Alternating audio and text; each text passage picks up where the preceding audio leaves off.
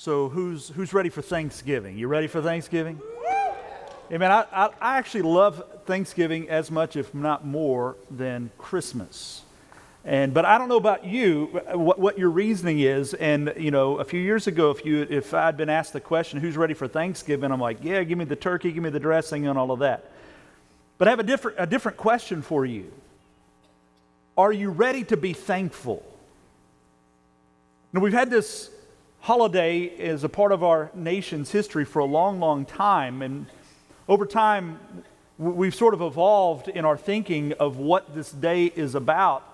Um, and by practice, it is more about us getting together and, and chowing down, right? Having a feast. But there was a spirit behind it. It was a spirit of gratitude, a spirit of gratefulness, of thankfulness. I'm reminded of the story that is told of Jesus in Luke chapter 17 when Jesus was making his way to Jerusalem. He was somewhere between Samaria and Galilee, and he was coming into a small town.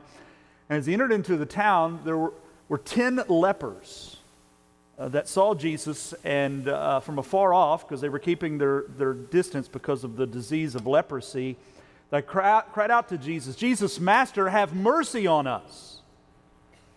And Jesus told them to go to the priest and they would be made well. And so they did that. All 10 of them go.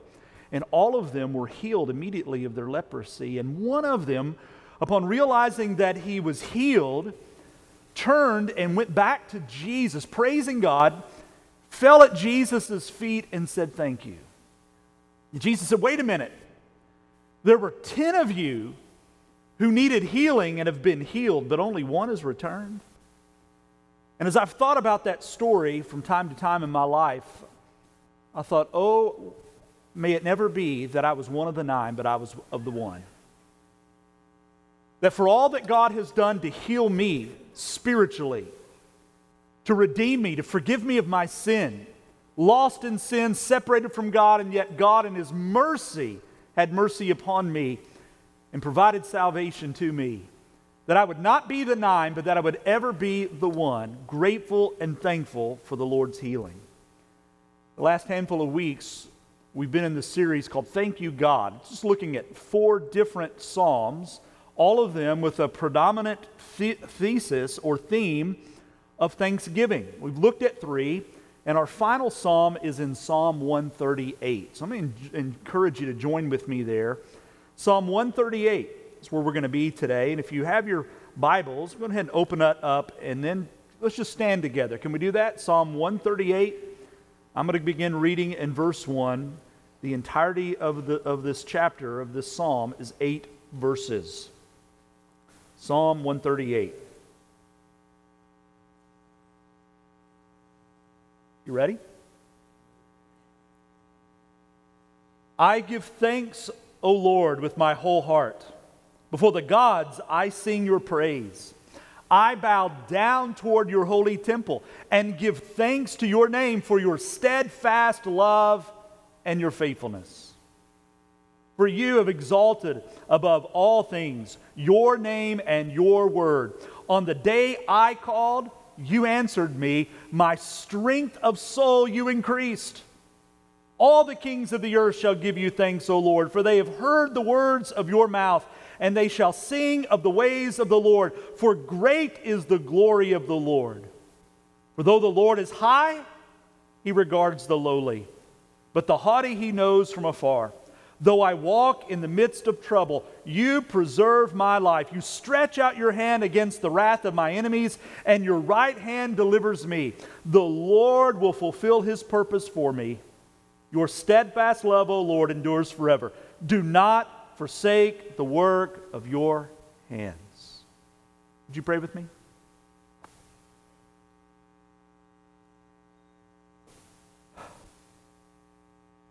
Lord, we're not the grateful people we should be.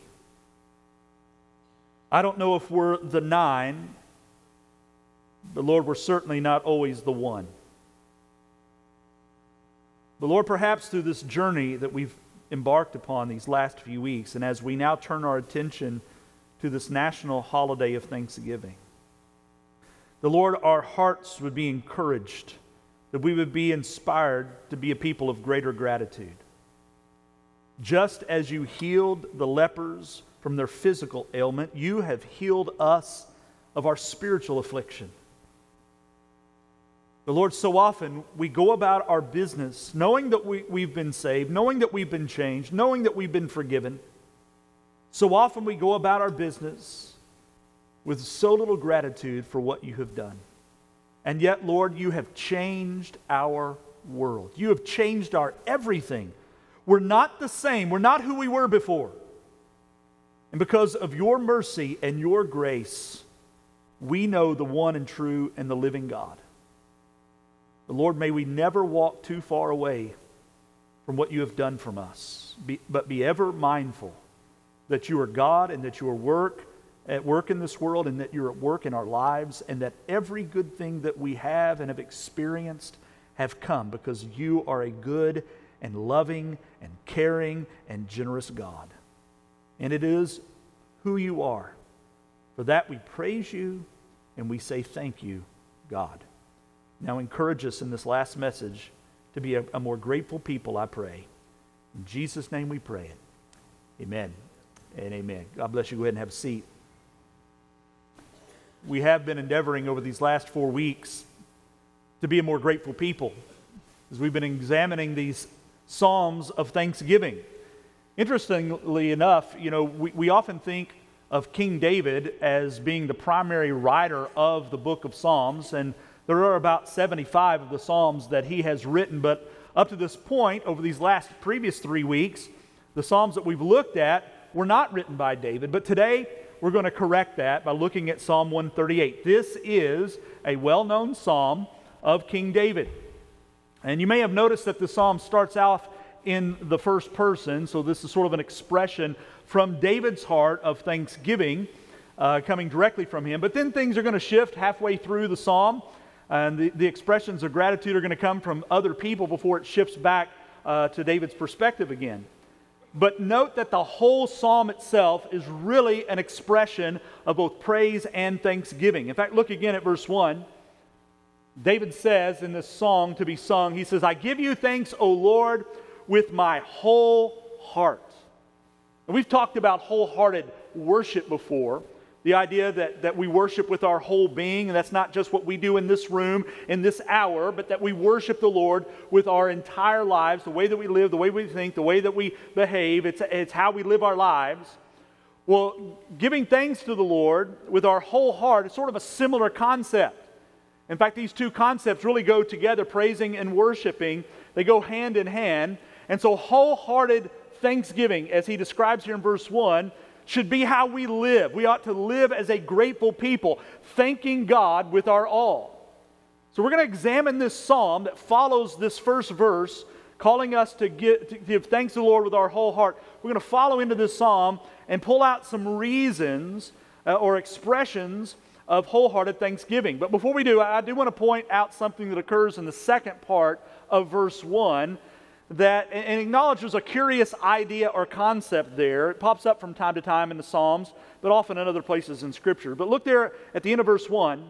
After saying, I give you thanks, O Lord, with my whole heart, he says, Before the gods I sing your praise. Does anyone think that's just a little odd? The phrasing there. In, in fact, it's a little odd how often the Bible refers to those other gods. You know, we had a similar thought back in the last uh, psalm that we looked at a couple of chapters back, Psalm 136, where the Lord was referred to as the God of gods, as if there are other gods out there that exist that matter. And, and it, even here in chapter 38, Psalm 38, David is echoing a similar sentiment when he says, Before the gods I sing your praise. So, what's up with that? Why, why if there's only one God, do you see uh, several times in Scripture? There is some kind of acknowledgement that other gods exist. Well, remember that the people of God, the people of Israel, they're living in the land of Canaan, uh, the, the, land of the Canaanites. And so Canaanite, the Canaanite religion was, uh, was a polytheistic uh, religion. They believed in many gods. Uh, their craftsmen, many of them were dedicated to, to carving out and crafting carven images, what we call graven images of their gods. And People would take these idols, these gods, and they would place them in their home, sometimes up on their mantles in their home, and they would bow down to them, sometimes burning incense or other sacrifices toward these idols. And though these laws, these uh, uh, idols were outlawed in, in David's day, many of them quietly remained in some of the households of the people that lived in that region. So keep that in mind as you're reading David's psalm as well as other psalms. So that when David is singing before the gods, I sing your praise, what he is saying is, you know, when I walk among the people here with their so called gods, I'm singing the praise of the one true God. Those other gods aren't really gods, but there is but one true God, the one and only God. So, why is he singing? Well, verses 2 and 3 tells us. Just read it again with me. He says, I bow down towards your holy temple, give thanks to your name for your steadfast love. That's that covenantal, loyal, committed love of God. I give thanks to your name for your steadfast love, your faithfulness, for you have exalted above you are exalted above all others. Your name and your word. And on the day that I called, you answered me, and my strength of soul you increase. What we find here is the very first reason why we ought to praise and give thanksgiving to God, and, and it's for a comforting reason, and it's this. We ought to thank God because He hears us and He answers us. Let me tell you, that, that, that's the reason why he is praising the Lord here, thanking God. He is saying, Lord, you know that I have this incredible need. I have this huge weight upon me, and I cried out to you with prayer over it. I lifted it up to you, and you not only heard me, but you answered me. You met my need, dear God. That's why I'm praising you. That's why I'm thanking you. And if that is true, that, that David had prayed a prayer to God, and God not only heard his prayer, but he answered that prayer for him. Do you know how extraordinary that is? That there is this supernatural being out there, this entity, this being, this person, who not only cares enough to listen to us, but he takes time to answer us. Do you know how extraordinary that is? Again, remember the context. The, the Canaanites that, that had lived among them and w- that preceded them there in the land of Canaan, they would carve out these household idols, place them up on their mantelpieces, uh, sacrifice to them, cry out to them. But you know, those so called gods never heard a word. They never heard the, the cry of prayer. They never answered. You know why? Because they weren't real. They weren't truly gods. And yet, however, David's God, the one and only true God, the God of the Israelites, the real God with an exalted name and a promise. He listened to David's cry when he, when he called, and his God answered. Now, before we move past this first point, I, I think it's important to remember, and this may be you, but it may be somebody near you. There's probably someone in this room that is heavily burdened in this moment. Maybe you, you, you come every Sunday but, or maybe this is the first time you've darkened the doors of this church or any church in a long, long time. And it may be among all the points that I present to you today, today it is this point that you need to be reminded of uh, the most. Because you have indeed been heavily burdened of late. Hardly anybody knows the, the weight that you've been shouldering uh, uh, upon your life on behalf of yourself or maybe a loved one. And you've been praying. You've been praying a lot and you've been crying out to the Lord, and, and it feels like your, your prayers, every time you pray, it feels like your prayers are hitting the ceiling as if they're not getting through. Well, hear me, friend. If you are a follower of Christ and you're seeking to walk with Him, seeking to pursue Him, please know that if you know the Lord, if, again, if you're walking with Him, your prayers have gotten through. The Lord is hearing you. The Lord has heard your prayer, and He will answer if He hasn't done so already. Does that mean that He answers the way we want Him to? Of course not. Does it mean that He answers when He wants us, uh, when we want Him to answer us? Well, of course not. Sometimes He often holds back in answering us in a way far different than our own timetable. But that does not take away from His Word that He still hears us and He still answers us. He still hears you, dear believer. As you continue to cry, He is listening to you and He is answering, and be confident that He will answer in accordance to His will. So be encouraged by that, that God hears us and answers us. And for that, knowing that God does hear you and He answers you, shouldn't you not be thankful for that?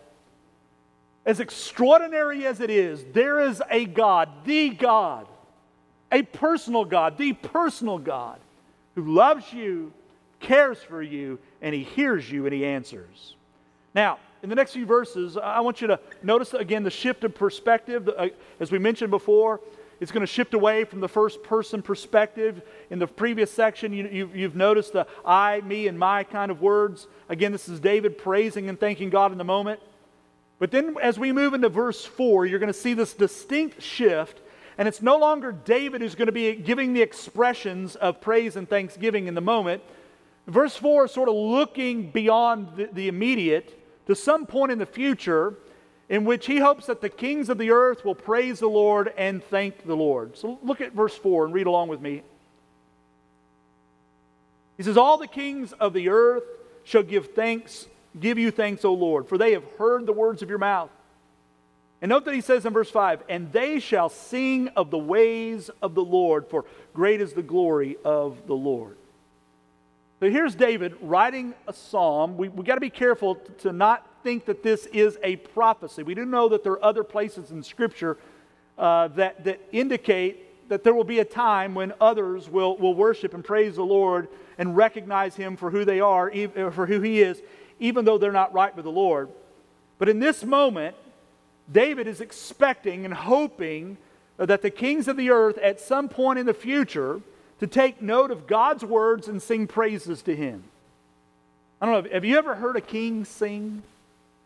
Ever, ever heard a, a president sing? I think I've seen one of our presidents do a TikTok once, right? I, I, do remember when Bill Clinton played the saxophone on some late night TV show, but I've never heard a president sing. Anybody heard, heard a U.S. president sing? You don't want to? Maybe that's the case, yeah. Have you ever heard a king sing? Especially singing praises to the Lord. And yet, here's David looking forward to some point in the future with great hope and anticipation that one day the kings or the presidents or the prime ministers of the earth would sing praises to the Lord. In fact, this verse that we've just read could almost be sort of an Old Testament version of Philippians chapter 2, where we read there Paul declaring, in verse 9, therefore God has highly exalted him and bestowed on him the name that is above every other name, so that the name of Jesus every knee should bow in heaven and on earth and under the earth, and every tongue confess that Jesus Christ is Lord to the glory of God the Father. Again, the difference between these two passages is this Paul was writing about what will happen. David was expressing what he hoped would happen one day that he hoped that the kings of the earth might praise God and thank him. And if, if that does indeed happen, and it will, David knows that it will be motiva- that what will motivate these kings of the earth to do so is God's great glory. Again, look at verse 5 because he says they'll sing of the ways of the Lord, for great is the glory of the Lord. Is that not an incredible thought? That we look around the, the landscape today of who's in leadership and we see such pride we see such haughtiness. And David is looking forward to a time that he hopes when people would truly come to encounter the Lord, His Word, and the character and nature of God, and be compelled to worship Him, be compelled to express gratitude to Him. And indeed, one day, every knee will bow and every tongue confess, including every leader of, of the land. But they won't be confessing their own accomplishments. They'll be extolling what God has done and who He is. They won't be patting themselves on the back, they'll be patting God on the back and praising Him. I mean, get this.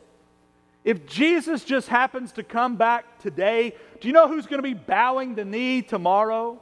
It'll be today's kings, today's presidents, to today's prime ministers the King of England, who people curtsy to, he will be down on his knees, King Charles. If, if today the Lord comes, then also on this day, our President, Joe Biden, will be bending the knee and praising God. The Prime Minister of Canada, Justin Trudeau, Vladimir Putin, Kim Jong un, uh, Xi Jinping of China, all of these who think they are so great and they are so mighty will come in confrontation with the Almighty and will praise Him and worship Him. All of them bowing the knee.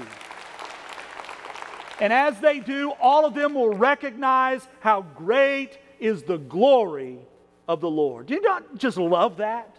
I do. That, in fact, is something we should be grateful ourselves to the Lord over. We should thank the Lord for this, that He reveals His glory to us.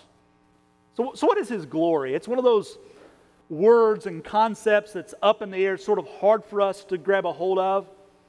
One, one theology professor, Christopher Morgan, describes it like this that God's glory is the magnificence, worth, loveliness, and grandeur of His many perfections which he displays in his creative and redemptive acts. In other words, it's the beauty of who he is. And I'm not talking about his physical beauty. I'm talking about the beauty that emanates from his character. It's, it's really his glory is a picture of his holiness. And be reminded that his, his glory also reminds us that God himself is the standard. He is the measurement of what is good and right he is the standard, and everything and everyone is going to be measured against him. Remember Romans 3:23? For all have sinned and fall short of what? The glory of God. All of us have sinned, and we fall short of God's standard. The glory of God reminds us that God alone is perfect, and because of our sin, because of our rebellion and our rejection of the Lord, we fall short of Him. We fall short of His standard. But praise God because of who Jesus is, that He died for us, He paid the penalty of our sin on our behalf, that He made forgiveness possible, we can actually know the standard. We can know the God of glory. You know, my family, we have a tradition at our house on Thanksgiving. If you've ever shared a Thanksgiving meal with us at our home, you know this to be true. Before we gather to eat, we take some time to go around the table, and one by one, we, be, we begin to express just one word of thanksgiving. Anybody else do that in your house on Thanksgiving Day? If you don't do that, I encourage you to do so. So everybody goes around taking turns saying, saying one thing that they're grateful for. The lucky one is the first one to be picked because they get to say my family, right? That's the easy one, right? So we're standing around together. But we'll all, we'll all share similar thoughts almost every year, and we'll talk about our salvation. We're grateful for how the Lord has saved us, or that our, all of our kids and grandkids have, know the Lord, or we'll thank the Lord for our church, and we indeed are thankful, or we'll thank the Lord for our nation and the freedoms that we have, or we'll thank the Lord for our health. And all of those things are good and they are important. But can I suggest one more thing for you to be grateful for this Thanksgiving? Something you don't really think about that often? Be grateful for the glory of God. Be grateful for Him, for who He is, for His character, simply for who He is, and that He's given you the privilege to know Him. Now, I'm going to find another reason to say thank you to God to share with you, and you'll find it beginning in verse 6. For though the Lord is high, He regards the lowly, but the haughty He knows from afar. I, I want those words to sink in for just a moment. Though the Lord is high, he regards the lowly. That's us. The Lord is high, and yet he regards us. This is such a magnificent statement because we know that God is great, that he is immense. He is above us and he is beyond us.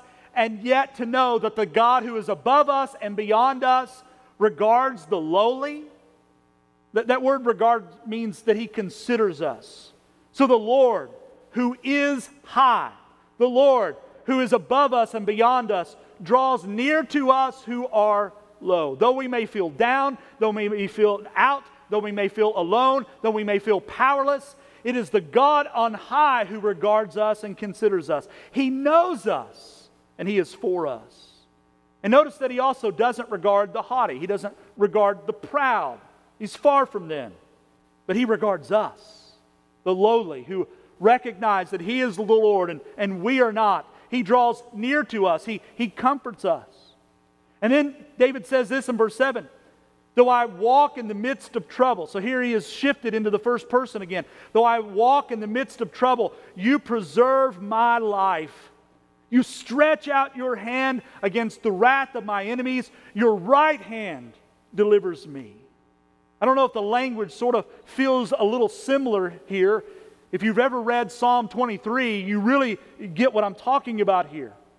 Psalm 23, verses 4 and 5. Even though I walk through the valley of the shadow of death, I will fear no evil, for you are with me. Your rod and your staff, they comfort me. You prepare a table before me in the presence of my enemies.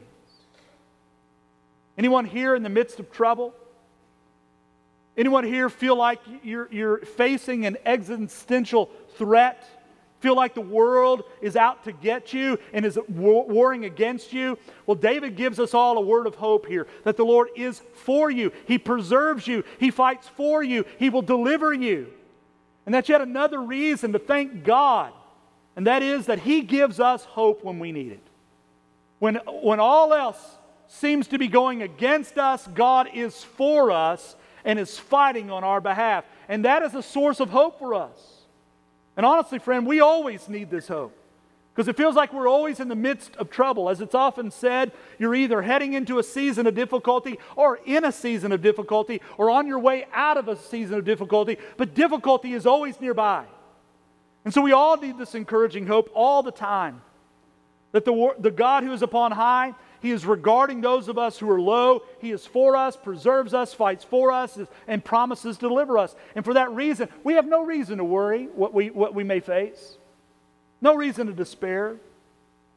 You know, we know the name John Newton because among his many accomplishments, well, he was a great hymn writer. You know the song, the, the hymn Amazing Grace? But he, he didn't just write that one, the most, probably the most famous uh, of all the hymns to be written. He also wrote others too. Some sort of escaped us, but he actually wrote one entitled this How Tedious and Tasteless. And that just encourage you? You know, you, oh, I can't wait to sing How Tedious and How Tasteless. But let me just read to you some of the lyrics of this. It goes like this How tedious and tasteless the hour when Jesus I no longer, no longer I see. Sweet prospects, sweet birds, and sweet flowers have long lost their sweetness to me. The midsummer sun shines but dim. The fields strive in vain to look gay. But when I am happy in Him, December's as pleasant as May. Isn't that an awesome line after all? How in the world could, could he write that? How could John Newton say that? If you knew his life, you, knew, you wouldn't even ask that because he had his own difficulties. And in the moments that he often wrote his hymns, he was swimming in trouble, surrounded by enemies, living on the brink of despair. But in the midst of it all, he had this ongoing hope that no matter what he was facing, no matter, matter how dark the night, that God was for him and that his December was as pleasant as May. And for that, he's thankful. And we should do the same. Now, I want to give you one last reason to share thanks to the Lord from this text. It's in the, the concluding verse, verse 8. Let me just read it for you. The Lord will fulfill his purpose for me. Your steadfast love, O Lord, endures forever. Do not forsake the work of your hands. Now, the, language, I'm going to work backwards from the end of the verse to the, to the top, but the language here sort of depicts God as being at work.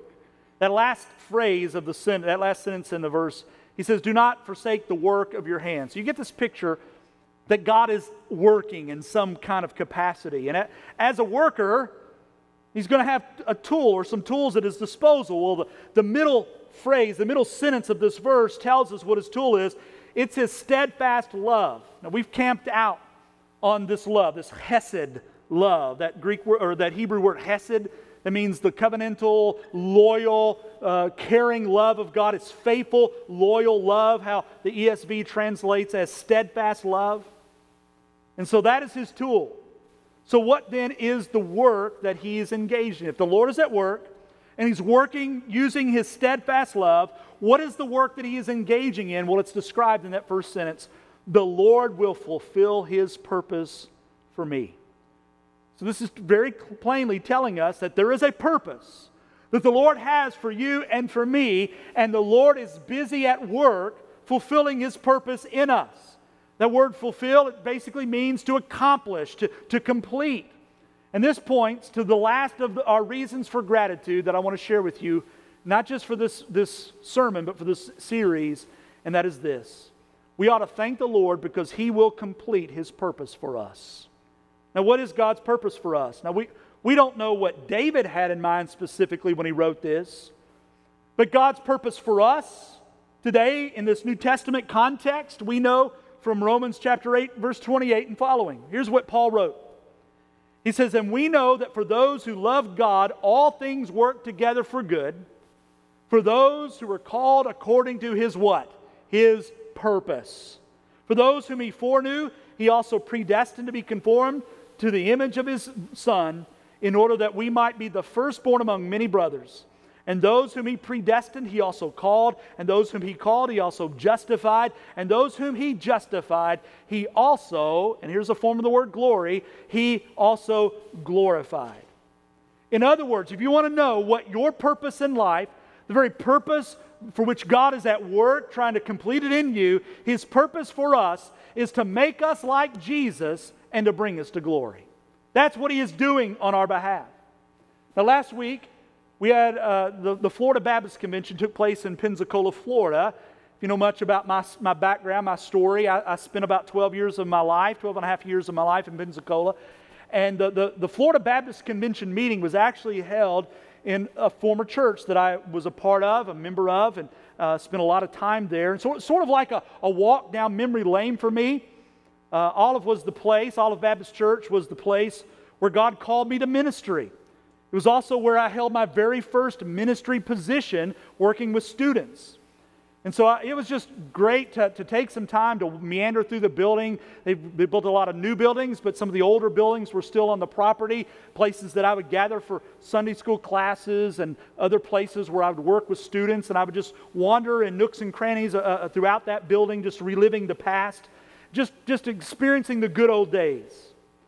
Well, at one point, I actually wandered into the student room, the student center, and uh, I noticed on the back wall there was some, each of, there were some uh, uh, classrooms. This was not the area that I was in when I was student pastor there, but there were some classrooms in the back of the new, this now student area, and they were sort of dedicated to different eras of the student ministry. And I looked back and I saw the one during the season while I was there. So I sort of wandered in the room.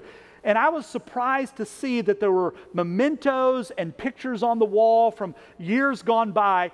And up on the wall was a picture that was 35, at least 35 years ago. And up on that wall was a picture of me in the midst of some other students. And I thought, my Lord, how much hair I have lost. Once I got past that, I, I, all the memories started to flood into my mind. And then I stepped back into the main area. So, what I've not told you is that the, the current student area is the former worship area of the church. They've now built a bigger worship facility, and they took the old worship area and they've turned it into the student center. And as I was looking in this room and I was just sort of scanning the room, I was standing in the back corner and memories began to pop up into my mind like off to what would be yours the, the, the, my, to my right now to your left was a, a few rows back. I remember one of the my earliest memories of being in that room. My family had moved to pensacola and we had been attending olive baptist church. We'd also been attending another church a, a little bit smaller church a church that was more the size of the church i was accustomed to back in kentucky. And I remember at the end of the service, my parents said, Let's go. And they had an invitation time, and there, there was a time for people to come forward, make decisions, and people to time to give them to join the church. And my parents said, Let's go. I was like, Let's go where? And they said, Well, we're going to join the church today. I was like, No, I, I don't want to join this church. I want to I want to join the other church. But I was forced, against my will, to join the Olive Baptist Church. It was one of the best decisions ever made on my behalf. But I didn't like it that day.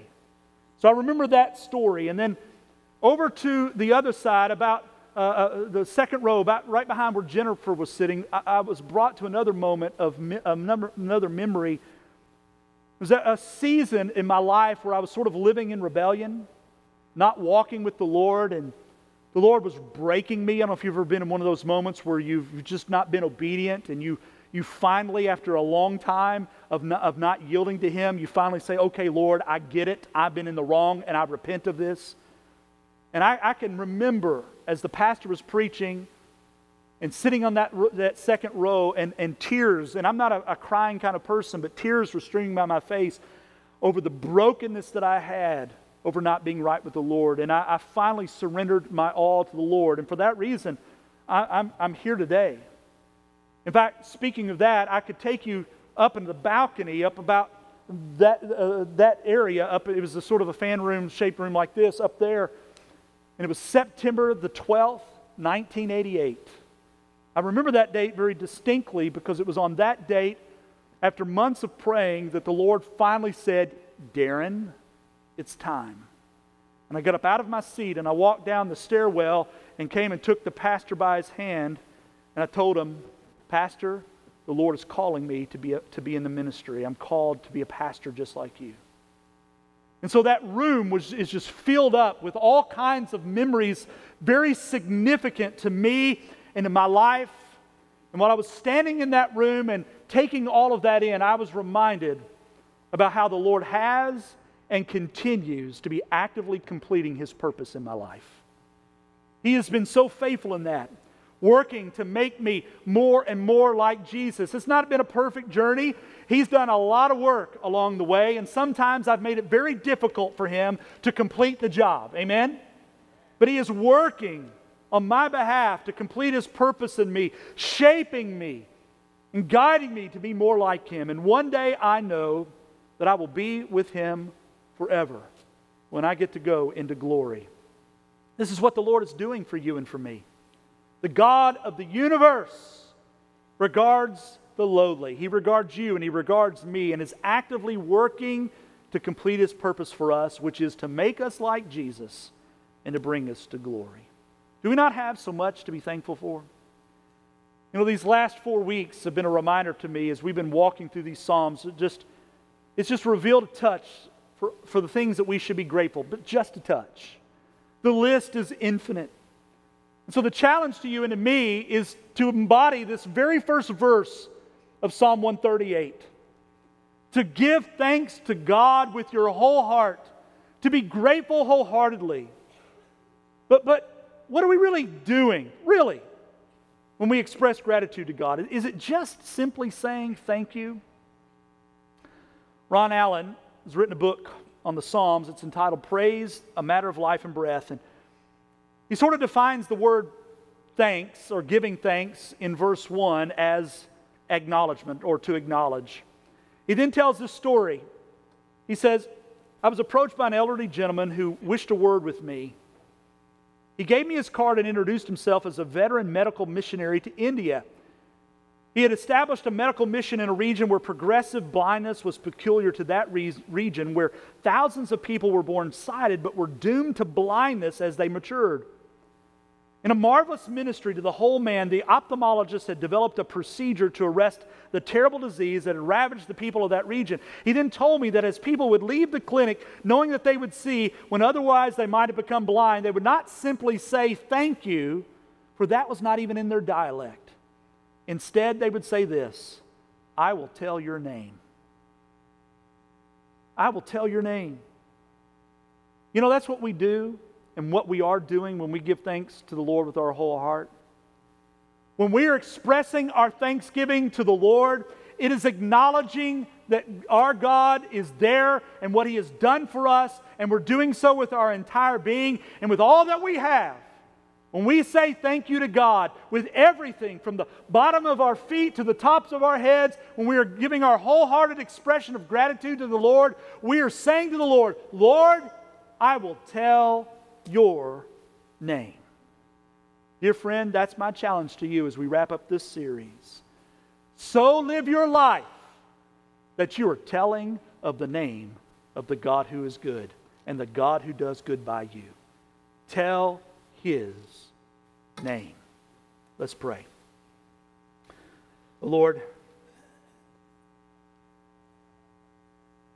help us to tell your name and not just on Thursday when we're supposed to be grateful, when even the most pagan among us will, say, will give thanks. But let us tell of your name every day, and let us do so with every fiber of our being. You are such a good and great and wonderful God.